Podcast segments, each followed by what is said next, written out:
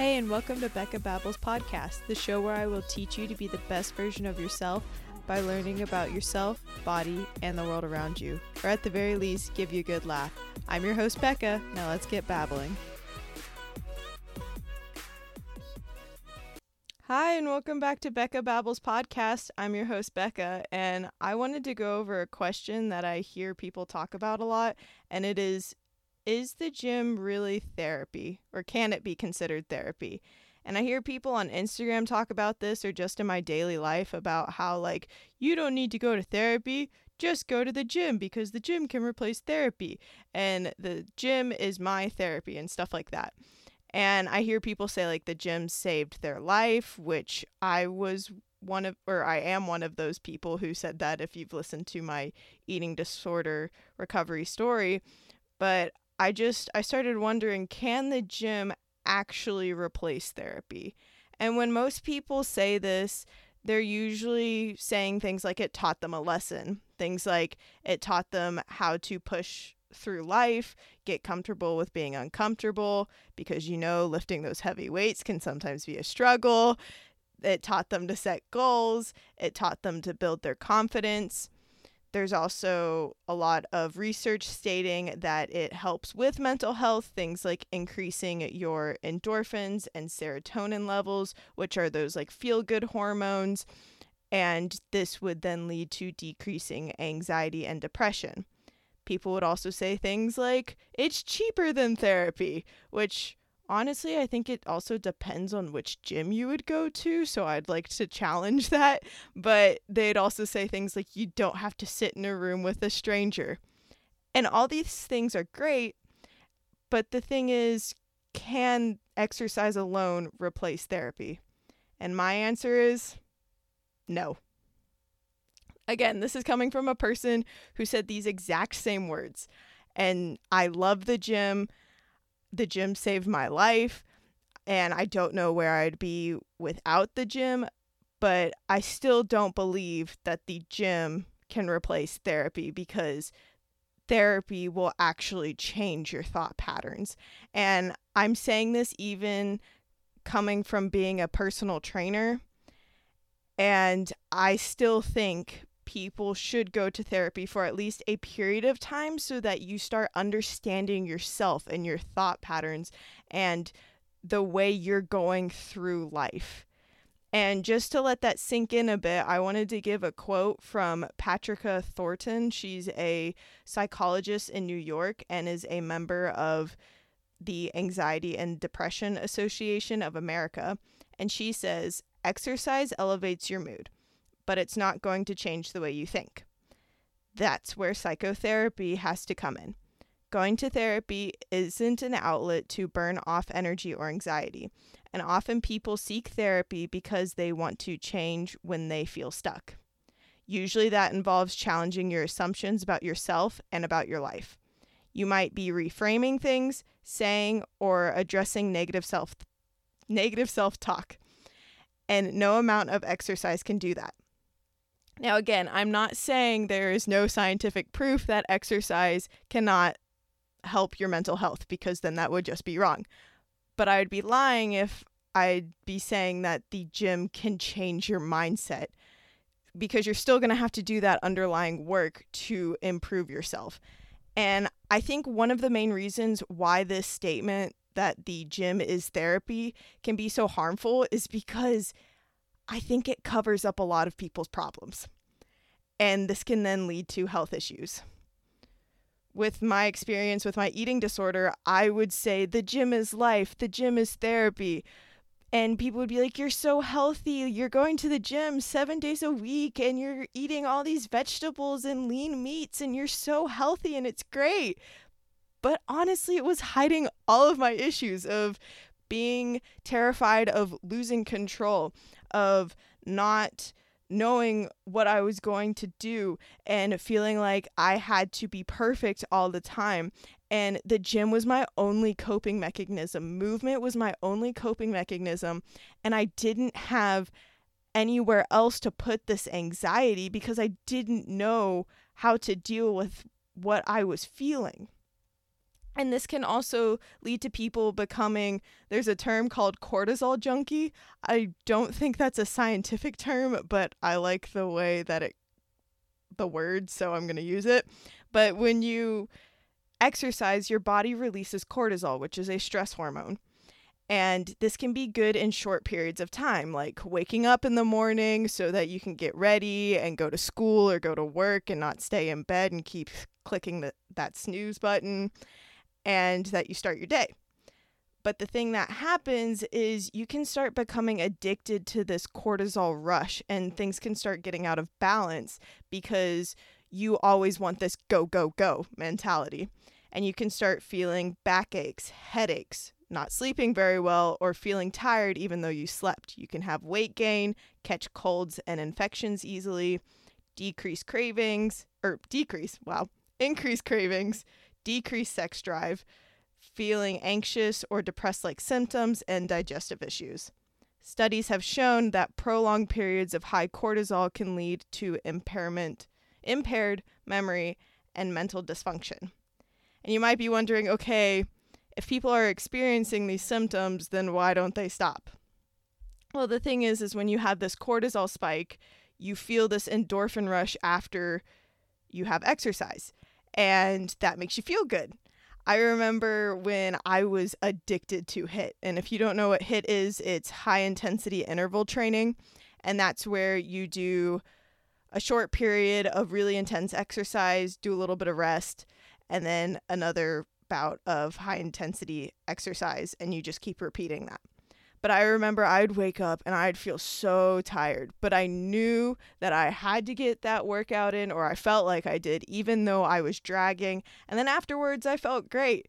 And then I kept that energy throughout my whole day of just keep going and going and going when my body was telling me no throughout the entire rest of the day and I was experiencing those other negative symptoms or my psychology teacher, she was talking about her daughter's friend who was a runner. She would run every day, even when she was injured, even when it was super cold outside, and even it, even when it was raining. And yes, you do need to sometimes push yourself when you don't feel motivated to go to the gym, when you just kind of feel a little bit lazy and you're like, I just want to watch the last couple of episodes on this Netflix show that I'm watching. But there's a difference between that and then pushing your body to the ground because you want to feel this rush of energy and it's uncomfortable to stop moving. And I've felt this and it's hard and it's hard to change. And when I started slowing down, those thoughts started creeping up and I didn't have those coping mechanisms. And this is where saying that the gym is my stress reliever can be really harmful because there is a thing as too much exercise. Believe me, I've been there. um, your body will start screaming at you. Exercise is a stress on the body. It is considered a good stress, but that's when it's applied correctly. You will start feeling things like better sleep, increased mood, better cognitive function, and many more other things that I could keep listing on and on. But as you can see, those are the complete opposite things from having too much cortisol in your body. And that just shows if you have if you're doing too much stress, that's going to affect how you feel. So when exercise is applied properly, then you'll experience these good things. So there's this principle called the specific adaptation to imposed demands. And if you want to make that shorter, it's called the SAID principle, which basically states that your body will adapt to specific demands that are placed on it.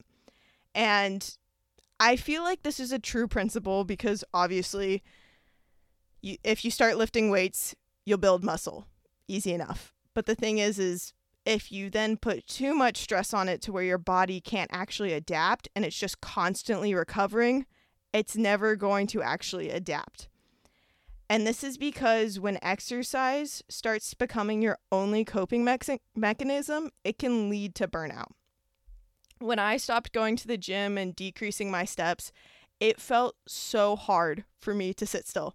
I can remember going downstairs and having breakfast in the morning and I just or I don't even think I was having breakfast, just like sitting down trying to figure out what I was going to do because I had told myself we are not going for our walk this morning.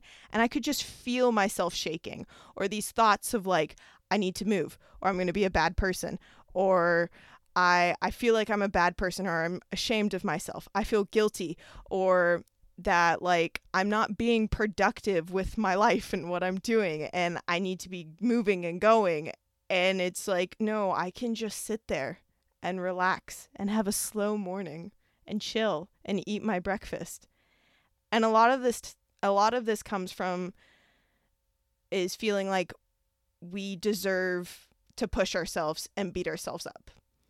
We constantly feel like we have to push ourselves to the ground because society tells us that if you don't feel dead after you work out or at the end of the day you didn't work hard enough you didn't push yourself enough. And i feel like that's something that i even have to work on when it comes to schoolwork now especially since i'm trying to find that balance between work and play. Since i have started decreasing my exercise and finding the balance within that that's also showing up in other areas because no one tells us when enough is enough. Only we can tell ourselves when enough is enough. And I feel like because the only sign that we know when enough is enough is when we feel dead, that's when we feel like enough is enough. I feel like I keep repeating that, but it's it's finding where you need to push yourself enough but not over the edge. This can also be because we simply just don't want to feel our feelings because talking about our feelings is considered weak and pushing ourselves to the ground makes us tough and macho and strong and that's not really the case. And you need to look at yourself if you feel like feeling your feelings is a bad thing. Just saying. And this is where people start demonizing therapy or think that you're weird or have to be broken to go to therapy when I went to one of my kinesiology classes and we started talking about psychology, my teacher was like, raise your hand if you go to therapy. But she was joking and a few of us raised our hands and she got she was super shocked that anyone raised their hands and I started thinking I was like this is still something people demonize like you're literally just working on yourself so why is it a bad thing that you're going to therapy so I started realizing that people still think that if you go to therapy, you have to be broken, which I don't like saying that you are broken because no one's necessarily broken. You are just trying to better yourself to your highest self or the best person that you can be. And yes, most people who have eating disorders or have anxiety, depression, PTSD will need intervention and need to go to therapy.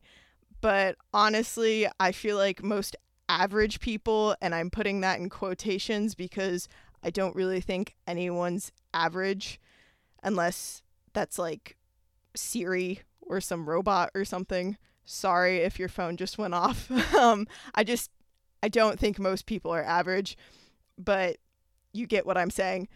They need their, you need therapy.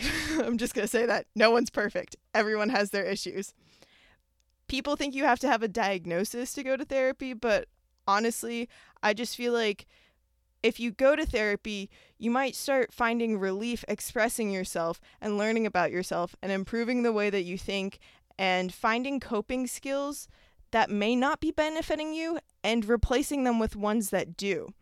And I know therapy is a privilege. I understand that. And I know there are things out there like BetterHelp. I'm not sponsored by them, but there are starting to become cheaper ways to invest in therapy. And honestly, I feel like going to therapy is just investing in yourself. So think about that for a sec. But this leads me to my next point, which is talking to a therapist is completely different than talking to your family members or friends. First thing, they are trained. They know how to shift people's thoughts and their patterns to help improve their mental health and the way that you speak to yourself, the way that you act to yourself. Like they go to school for a reason.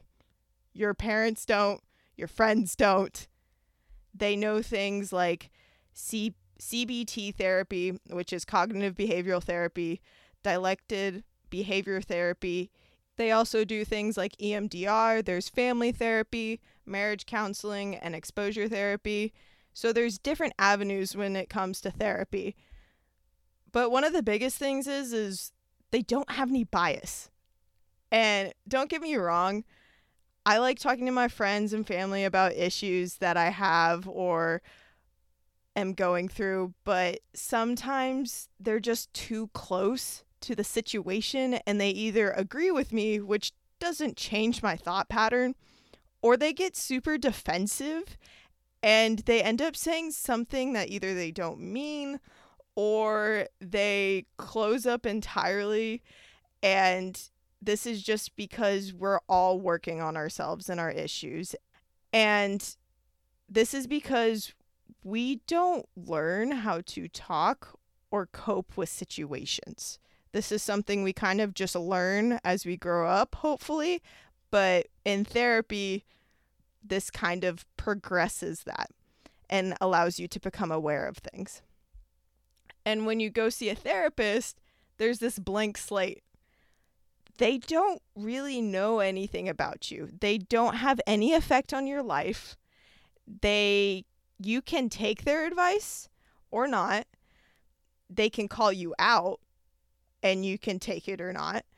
And they give you a different perspective because they have a whole different mindset when it comes to looking at the world and there's no charged emotion behind it. I feel like when I say people are too close to you and your family or your friends when it comes to situations, they have this charged emotion behind it because they care about you so much. To where the therapist, yes, they care about you, they want you to be okay, but there's not this like emotion of like hoping that you take their advice and feeling hurt that you didn't. And it, again, doesn't affect them. So, once again, I think talking to a therapist is important because they are trained to listen to you and they don't give you biased advice. And you might be thinking, oh, well, why can't I get some of those like books on like bettering myself? There's so many self help books. And yes, you could use those and you could passively read them and not do anything with the information. You may start journaling or trying to psychoanalyze your family members and think maybe they need to go to therapy. but I feel like when you put in your Google Calendar, okay, I have an appointment to go to therapy. I'm working on myself. You have a appointment that is specifically about you and how to improve your thoughts and your thought patterns. So if I had told you that everyone should follow the same diet, everyone should eat the same amount of calories, everybody should eat the same amount of carbs, fats, and proteins, you might be looking at me crazy because obviously that's not true. People are going to have different resting metabolic rates. People are going to have different ac- activity levels. Some people might have celiac disease and they can't eat bread, or it would be in their best interest not to eat bread. It's the same thing with therapy. When you read these books, it's a generalized topic and situation to where when you're in therapy, it's specifically towards you and improving yourself. So, hopefully, by this point, you might be open up to trying therapy or thinking about therapy, but you're still feeling uncomfortable sitting in a room and talking to a random person and thinking that therapy doesn't work. And most people think therapy doesn't work, and I think one of the biggest reasons is because they're not talking. And I honestly think this is crazy because I'm like, how can you just sit in a room and look at this person that you're paying and not talk to them. But there are some people out there that don't talk because they're uncomfortable again with feeling their feelings. And this could even be you're talking too much. And I think this is what happens to me is that you end up talking about the little nitty gritty things that happen throughout your day, but you're not really getting to the deep stuff of why you feel this way And honestly, this is just a starting point, so beware I'm getting back to this. Another point is is that not all therapists are good therapists and not every therapist is going to be for you. It's like saying having a teacher, like every single teacher is going to be a great teacher. Sometimes you'll have a teacher where you completely understand the subject and you're like, I get this. They explain it to me the right way. But then you have a totally different teacher and it just sounds like gibberish. So, this is where it's like with therapy, you're going to mesh with some people and some people you're not going to. I know for me, I jumped from therapist to therapist for a long time until I found one that really meshed. Um, but I would give them at least some time because obviously the first session I feel like isn't going to always be the best one, but it might be.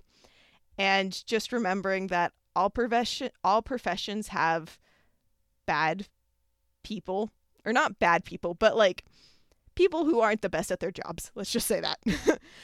and the next one is going to be a hard one to say, but it's the truth and it's because you're not willing to change. This can be okay because you can either choose to change or not. It's completely up to you.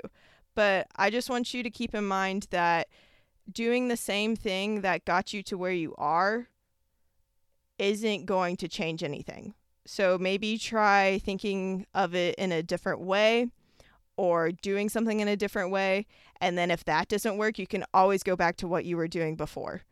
But staying the same isn't going to equal change.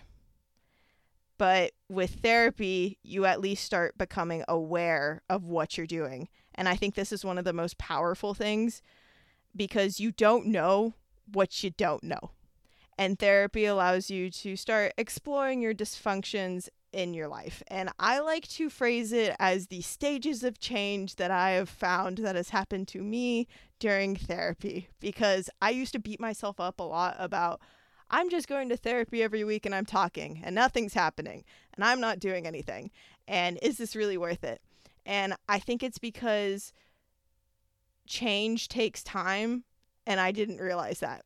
And the different stages are first, you know nothing. You literally don't know what you're doing is dysfunctional. Then you might start going to therapy or you might start talking to a friend and you're complaining and all you're doing is complaining and talking about all these different things. And then someone or yourself calls you out and you start realizing like, "Oh, maybe this isn't working for me," but you're not sure if you want to change or not. And this could be from a family member, this could be from a friend, this could be from your therapist, this could be from you journaling. And then what happens is you realize this behavior that you're doing after the situation. This can be like, let's say I'm talking to someone and they say something and it triggers me, and then that turns into me wanting to restrict my food. And I still do it, but then the next day I realize, like, oh, maybe what they said, I interpreted that into me needing to change my behavior. Or I think a better example would be I got a bad grade on my test, so I allowed that to affect the way that I looked at myself and I started calling myself ugly, dumb, fat, and things like that. Then the next stage would be you start becoming aware in the situation.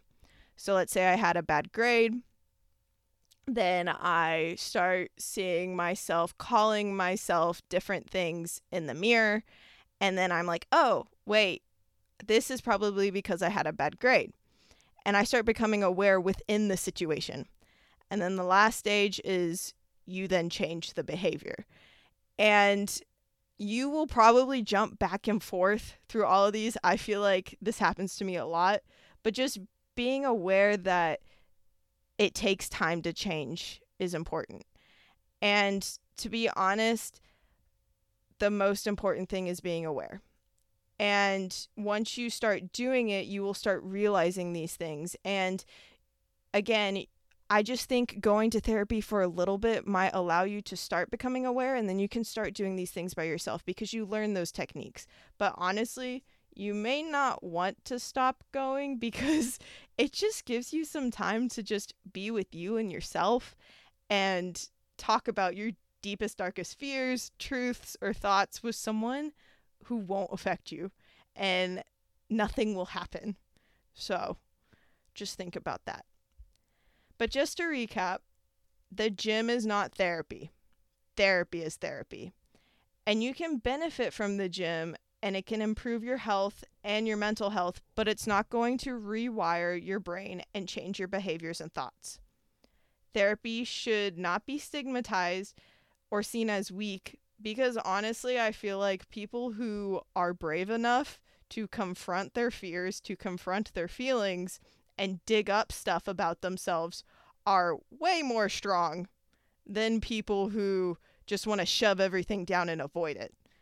Because it's hard and overwhelming to bring up the past, your thoughts, and the way that you think about yourself, especially to another person.